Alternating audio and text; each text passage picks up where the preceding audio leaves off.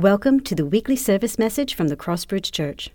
Look for us on the web at www.crossbridgeny.org.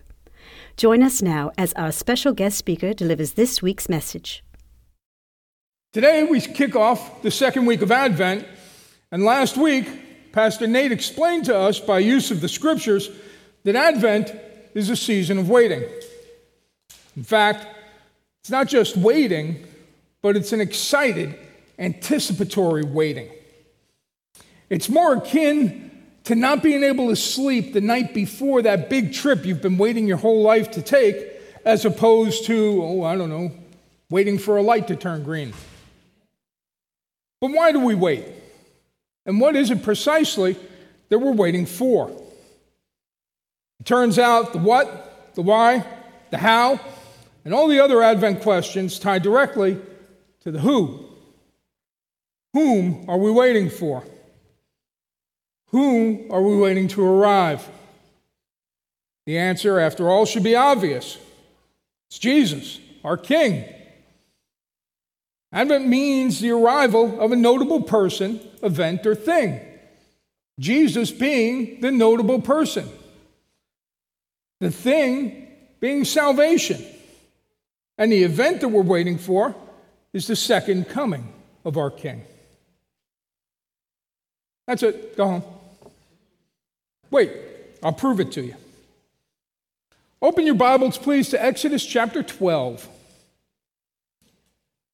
Normally, I would ask you to stand for the reading of God's Word. However, today we're going to read most of chapter 12. So rather than have you standing for the whole thing, please remain seated and follow along as I read. Exodus 12, the Passover. The Lord said to Moses and Aaron in the land of Egypt, This month shall be for you the beginning of months.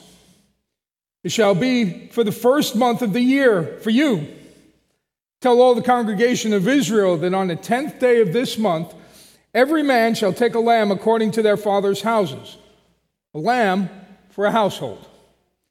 And if the household is too small for a lamb, then he and his nearest neighbor shall take according to the number of persons According to what each can eat, you shall make your count for the lamb. Your lamb shall be without blemish, a male, a year old. You may take it from the sheep or the goats. And you shall keep it until the 14th day of this month, where the whole assembly of the congregation of Israel shall kill their lambs at twilight. Then you shall take some of the blood and put it onto the two doorposts and the lintel of the houses in which they eat it. And they shall eat the flesh that night, roasted on the fire, with unleavened bread and bitter herbs they shall eat it. Do not eat any of it raw or boiled in water, but roasted, its head with its legs and its inner parts. And you shall let none of it remain until the morning. Anything that remains until the morning, you shall burn. In this manner you shall eat it, with your belt fastened, your sandals on your feet, and your staff in your hand. And you shall eat it in haste. It is the Lord's Passover. For I will pass through the land of Egypt that night, and I will strike all the firstborn in the land of Egypt, both man and beast. And on all the gods of Egypt I will execute judgments. I am the Lord. The blood shall be a sign for you on the houses where you are, and when I see the blood, I will pass over you, and no plague will befall you to destroy you when I strike the land of Egypt. Skip down to verse 21, please. Then Moses called all the elders of Israel and said to them, Go and select lambs for yourselves according to your clans and kill the Passover lamb. Take a bunch of hyssop and dip it in the blood that is in the basin and touch the lintel and the two doorposts with the blood that is in the basin. None of you shall go out of this door of his house until the morning, for the Lord will pass through to strike the Egyptians. When he sees the blood on the lintel and the two doorposts, the Lord will pass over the door and will not allow the destroyer to enter your houses to strike you. You shall observe this rite as a statute for you and for your sons forever. And when you come to the land that the Lord will give you, as he has promised, you shall keep this service. You shall say, This is the. Oh, sorry, skip the line. And when the children say to you, What do you mean by this service? You shall say, This is the service of the Lord's Passover. For he passed over the houses of the people of Israel in Egypt when he struck the Egyptians, but spared our houses. And the people bowed their heads and worshiped. Then the people of Israel went and did so as the Lord had commanded Moses and Aaron. So they did. At midnight, the Lord struck down all the firstborn in the land of Egypt, from the firstborn of Pharaoh who sat on his throne to the firstborn of the captive who was in the dungeon, and all the firstborn of the livestock. And Pharaoh rose up in, night, in the night, and he and all his servants and all the Egyptians. And there was a great cry in Egypt. For there was not a house where someone was not dead. Then he summoned Moses and Aaron by night and said, Up, go out from among my people, both of you, and take, of, take the people of Israel and go. Serve the Lord, as you have said. Take your flocks and your herds, as you have said, and be gone and bless me also. Skip down to verse 43, please. And the Lord said to Moses and Aaron, This is the statute of the Passover. No foreigner shall eat of it, but every slave that is brought for money may eat of it after you have circumcised him. No foreigner or hired worker may eat of it. It shall be eaten in one house. You shall not take any of the flesh outside the house and you shall not break any of its bones. All the congregation of Israel shall keep it. If a stranger shall, shall sojourn with you and would keep the Passover to the Lord, let all his males be circumcised. Then he may come near it and keep it, and he shall be as a native of the land. But no uncircumcised person shall eat of it. There shall be one law for the native and one for the stranger who sojourns among you. All the people of Israel did just as the Lord commanded Moses and Aaron. And on that very day, the Lord brought the people of Israel out of the land of Egypt by their hosts. This is the word of the Lord.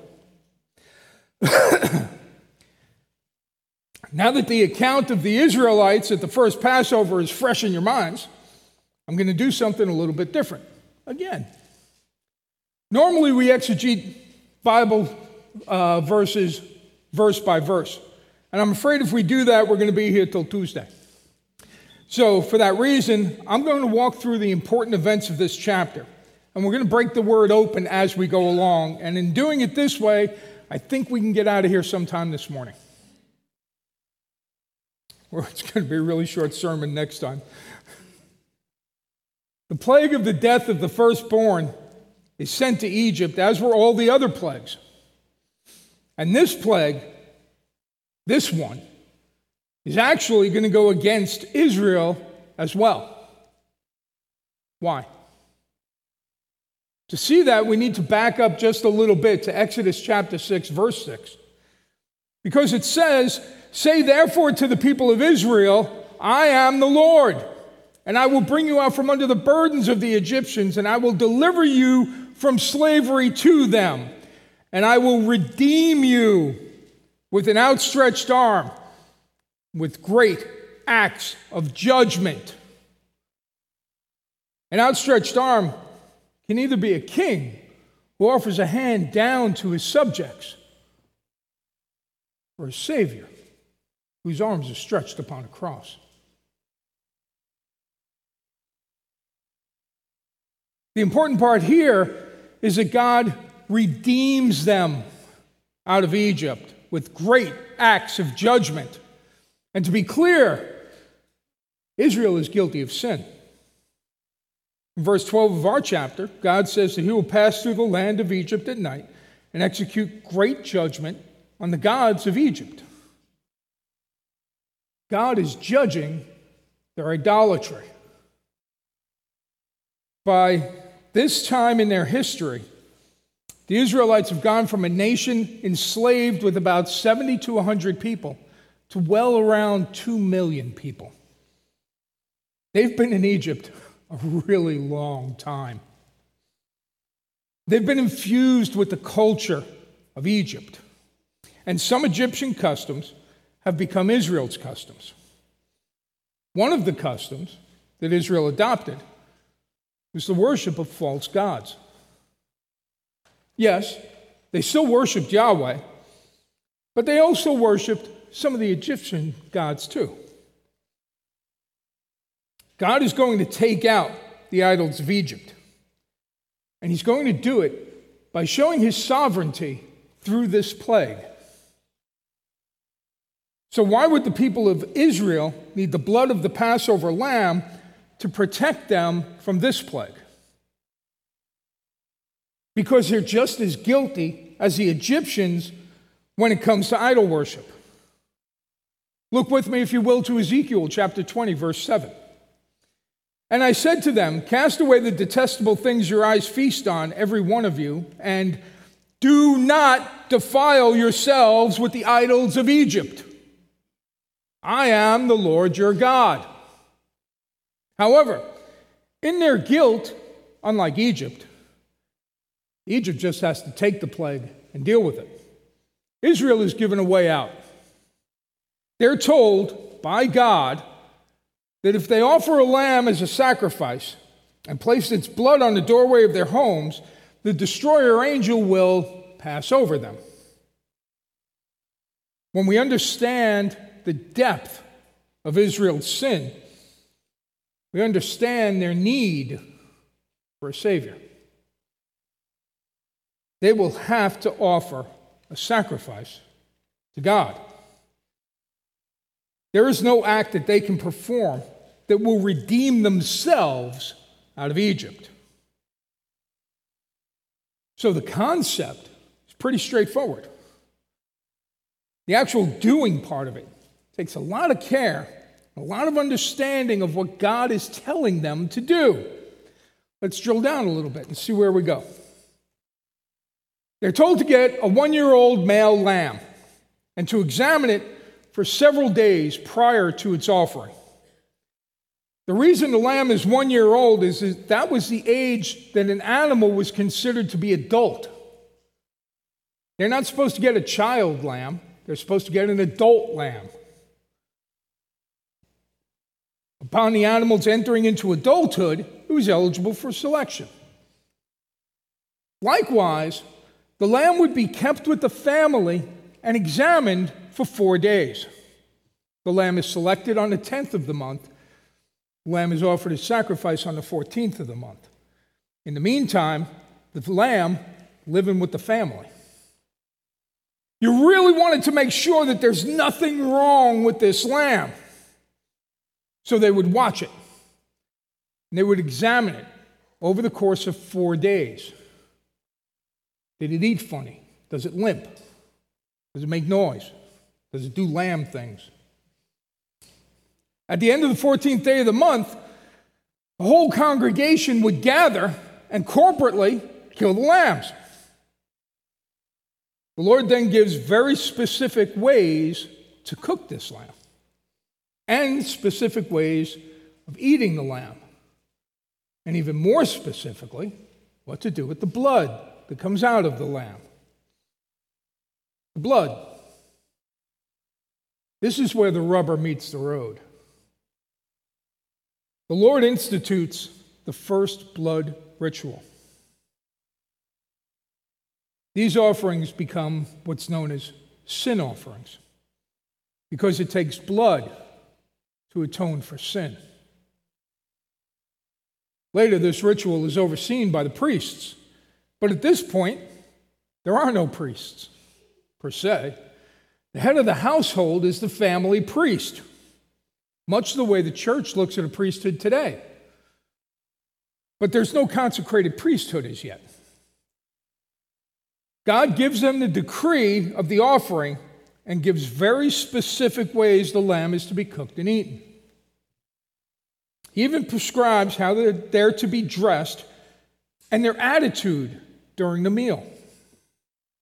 The fact that they were told to roast that lamb whole indicates that very little time is to be wasted on preparation. But more importantly, the sacrifice had to be the whole offering. Just as Christ was whole upon the cross, the lamb had to be whole as the offering. The animal is cooked whole, not boiled, not eaten raw. So, no braised lamb shanks, no lamb stew, no lamb tartar. They're to eat it in an attitude of readiness. Sandals on their feet, belts cinched at the waist, staff in hand. All this is directly contrary to how they currently take their meals. It's designed to point out the difference, the, the, uh, how different this meal is, but it's also to give them a glimpse of the nomadic life that they're in for. Let's not forget also that verse 20, uh, 51 tells us on that very day, the Lord brought the people of Israel out of Egypt by their hosts. That very day. There was no time. God made sure that the people of Israel, his people, were ready when the time came to move. They were also prescribed that they shall roast the lamb with unleavened bread and bitter herbs. Later, they're told to use a sprig of hyssop to touch the blood to the doorway. And it's interesting to note that a hyssop sprig was used to give Jesus the sour wine as he hung on the cross. God had a reason for prescribing all the details of the new statute. Part of it was to show how different this meal was. This was not a savory, tasty lamb dish. In fact, the term bitter herbs could be read as eating bitterness. Like they use the word in Lamentations 3:15. He has filled me with bitterness and given me a cup of sorrow to drink. The same word is used in Lamentations as is used in Exodus for bitterness. The offering also helps set Israel apart from other nations. The meal and the very people are different. Nothing about this meal is normal. And it shouldn't be. The Lord is setting a new statute the statute of the Passover. They're told to take some of the blood of the lamb and place it on the doorposts and the lintels of the houses. The lintel is the part of the door that goes over the top of the door, like where the exit signs are on these doors. The placement is important. This is the way a person would access the home. Normally, if you're not crawling through windows, you go through the door. The door is covered by the blood of the Lamb. They're told by the Lord that no harm will befall their households, and the destroyer will not harm them. See that in verse 23. John 10 9 Jesus says, I am the door. Anyone enters, if anyone enters by me, he will be saved and will go in and out and find pasture. Jesus is the door. Jesus is the Lamb. We're told by the Lord that no harm will befall their households and the destroyer will not harm them.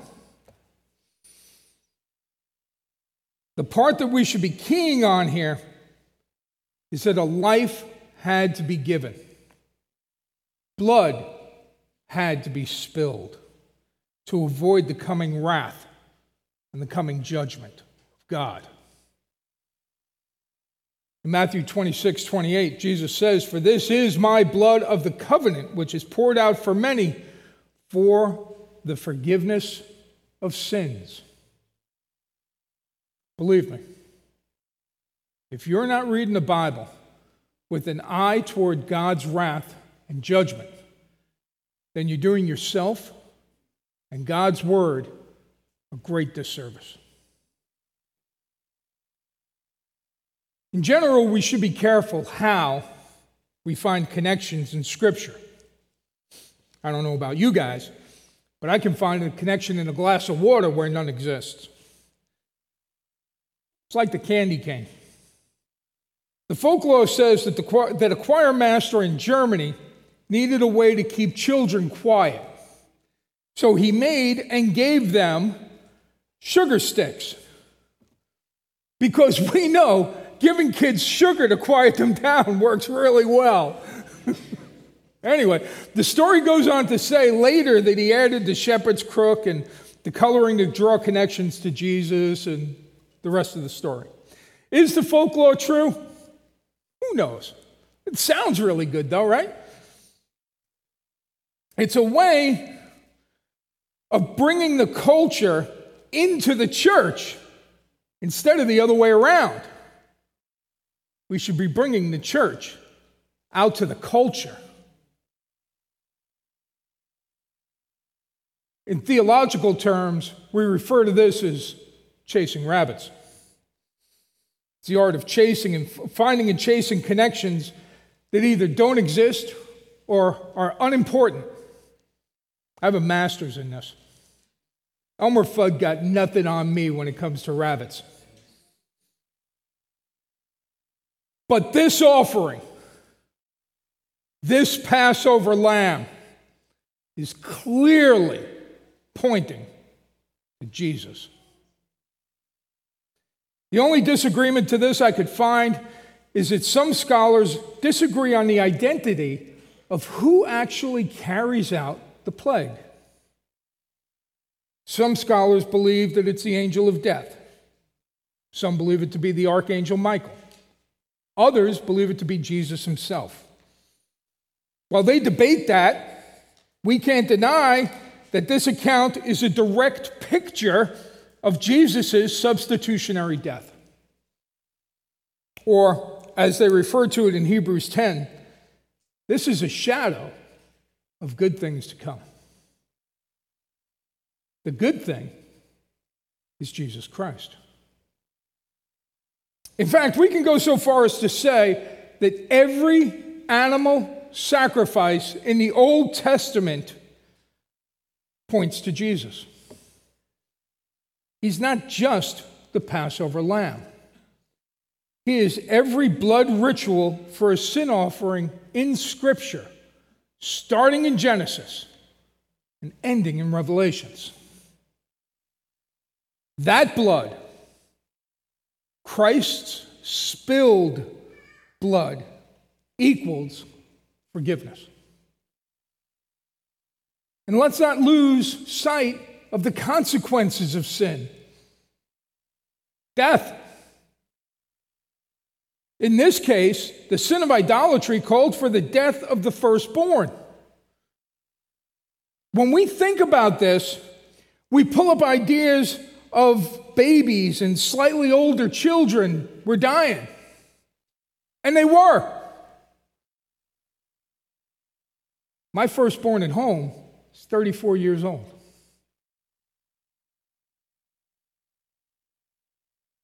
You can be well into your senior years and still be the firstborn of your family. Scripture don't say nothing about children.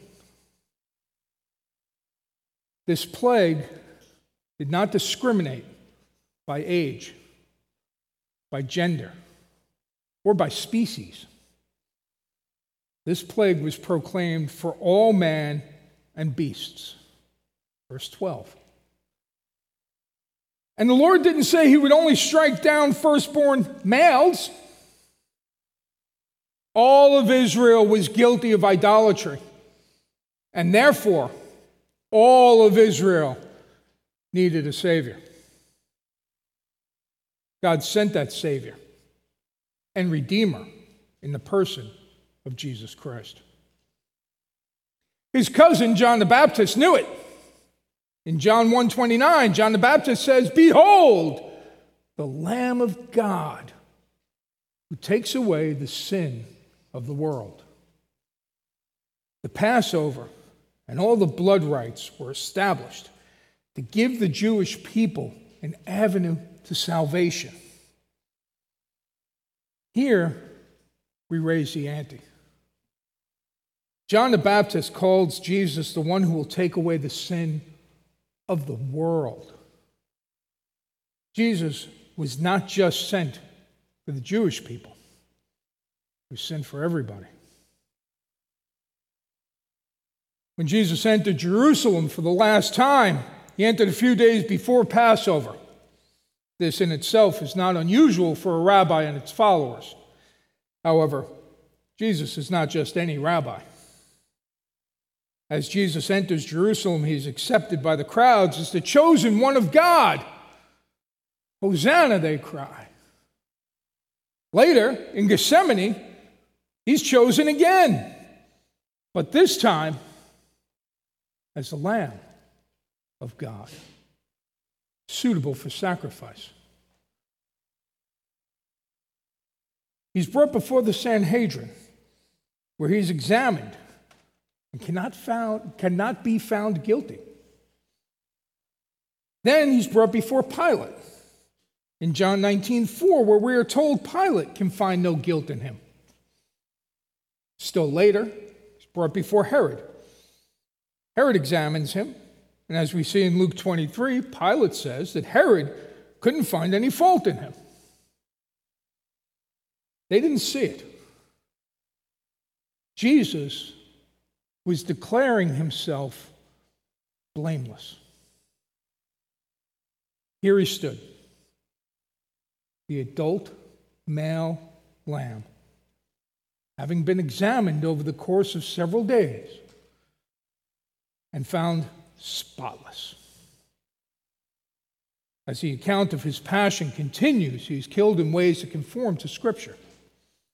As he hung on the cross, the bitter herbs were offered by way of the sour wine. That was offered to him by way of a sponge, offered to him by way of a hyssop branch. There was no capharnaum. Verse 45 tells us, You shall not break any of its bones. Capharnaum was the breaking of the legs of a crucifixion subject. They couldn't do it. If Jesus' legs were broken as Roman tradition dictated, they would not only violate our verse 45, but Isaiah 53, Psalm 16, Psalm 103, Psalm 30, Genesis 21, and the list goes on. So, where are we going? I think we see how Jesus has fulfilled the statute of the Passover lamb. And as such, he stands as the perfect mediator to the Father. 1 Timothy 2 5 says, excuse me, for there is one God, and there is one mediator between God and men, the man, Jesus Christ. But do we understand what being that mediator does? We've seen that Christ is the perfect sin offering, the only perfect sin offering. He stands in our place before the Father, and he takes the punishment destined for me. And he pronounces my debt paid. He's a defense attorney who goes before the judge and says, I will take the punishment for my client. And as a result, their debt is paid. As I studied this week, I came across a phrase, comforting truth. In Hebrews 9, verse 15, it says, For this reason, Christ is the mediator of a new covenant now that he has died as a ransom to set them free from the sins committed under the first covenant. This is the best definition of a comforting truth that I could think of. Christ died as a ransom to set me free from my sin. This morning, we sang God Rest Ye Merry Gentlemen. I asked the band to play that song for me, and they took it upon themselves to learn it, and I think they did a great job with it, and I thank them very much. The refrain of that song is tidings of comfort and joy. And honestly, who doesn't want a little of both, right? That comfort and that joy can only be found in Jesus Christ. We've spent an awful lot of time this morning seeing how Jesus relates to the Passover. That's because that's when our Advent started.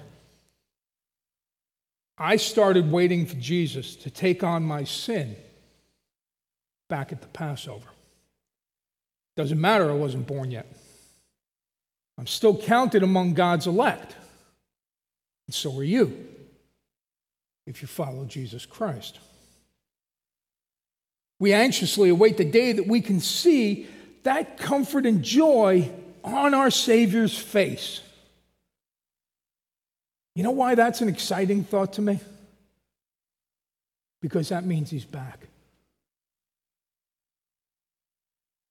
You see, Passover didn't point us to one Advent, pointed us to two. It points us to the birth of a baby in Bethlehem to bring salvation. But it points even more strongly to the second coming of the King of Kings. We celebrate daily that we are Christians, that we have a life in Christ, and He in us. It changes the way we think. That's why, in certain situations where people see heartache and gloom, we see comfort and joy. We know what this life has in store for us is temporary because we're waiting in our advent for the next life, for the second coming. We as Christians are unique in this as we celebrate our lives backwards. We don't say, Yay, Adam's going to eat the fruit. Thank you. no, we say, Yay, Jesus is coming back. And when he does, I get to be with him. Our hope, our comfort, our joy is based on us knowing knowing and believing and waiting on that second coming. That's our Advent. That's what I'm waiting for. You should be too. Let's pray.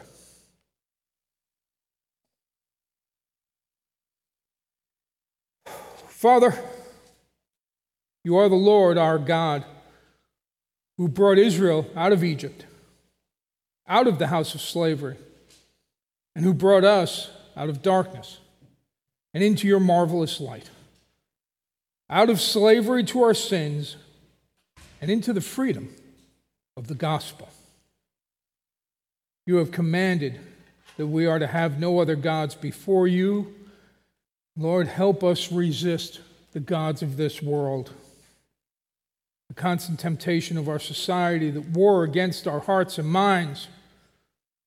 By your Spirit, renew us day by day, that we may not only resist false gods, but actively seek after you, the true God, with all of our heart, with all of our mind, all of our souls, and all of our strength. Amen.